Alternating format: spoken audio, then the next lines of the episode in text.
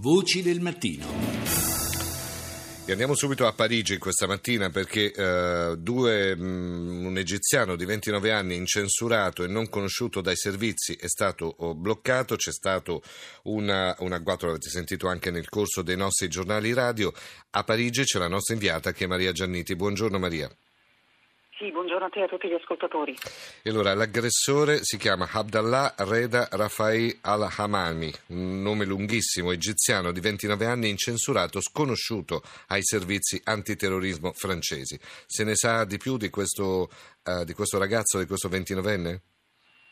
Al momento non si sa molto di più, o meglio, si sanno quelle che sono state le tappe che l'hanno portato all'aggressione. Ieri ha ricostruito un po' i giorni precedenti a quanto accaduto ieri mattina il procuratore generale Molins in tarda serata, ormai dopo aver fatto il punto. L'aggressione, lo ricordiamo, c'è stata ieri mattina alle 9.50, sì, quando erano circa le 9.50, a uno degli ingressi principali del Louvre, nei confronti di una pattuglia di quella che è l'operazione Sentinella. Sono i militari che pattugliano Parigi, i punti sensibili di Parigi ma anche in altre città francesi dopo gli attentati del novembre del 2015, dopo il Bataclan.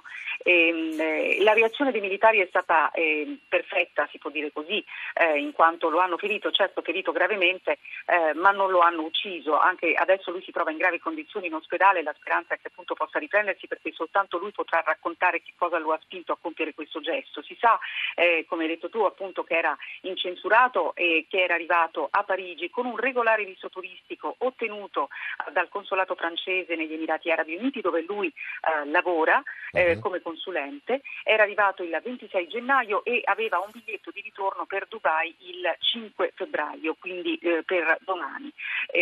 Arrivato a Parigi ha trovato alloggio in una delle zone più chic della capitale francese, nell'8° arrondissement, un appartamento in un appart-hotel, e qui ha organizzato il suo piano, perché è andato a comprare il 28 gennaio scorso 2 macete in un'armeria nell'11° arrondissement, e a questo punto quindi ha organizzato questo suo piano di attacco. Infatti non aveva esplosivo con sé, non aveva pistole, non aveva null'altro se non queste 2 armi che aveva acquistato proprio qui a Parigi. Gli inquirenti sono riusciti a ricostruire il tutto proprio grazie alla perquisizione che hanno effettuato nella stanza che lui occupava qui nella capitale francese.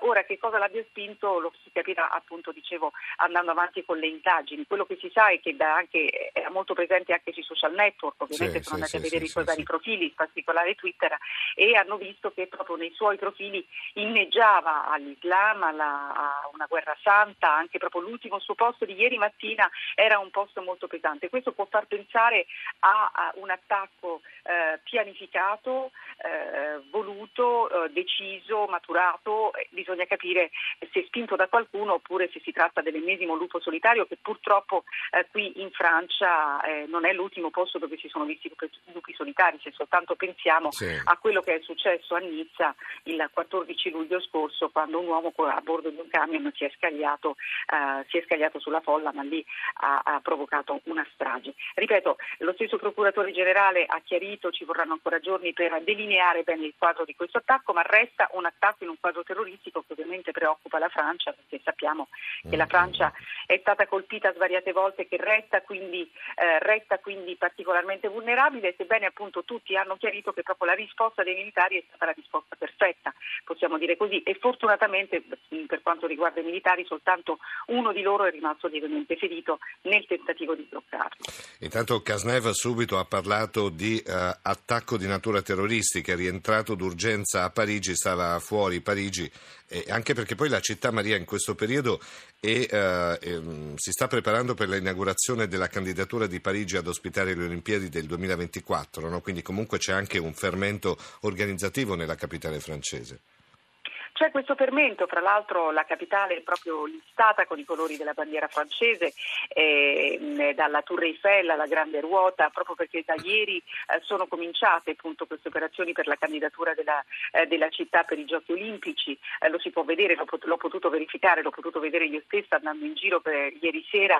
Sì, certo, appunto si sta preparando per questo, però ecco, ripeto, il problema, bisognerà capire se c'è in qualche modo un collegamento, però certo questo attacco pesa soprattutto rispetto a quella che è la campagna elettorale che invece è in corso per le presidenziali, come puoi immaginare. Certo. È tanta la preoccupazione e si è giocato moltissimo purtroppo sulla sicurezza anche nei 2 anni passati, e questo ovviamente pesa anche su quelli che saranno i giochi politici, perché la sicurezza ovviamente in questo paese è diventata una priorità, non soltanto in Francia, lo è ormai di fatto in tutta quanta l'Europa, però certamente il fatto che ci si stia avvicinando anche alle presidenziali sicuramente avrà un impatto su quello che sarà il dibattito politico delle prossime settimane.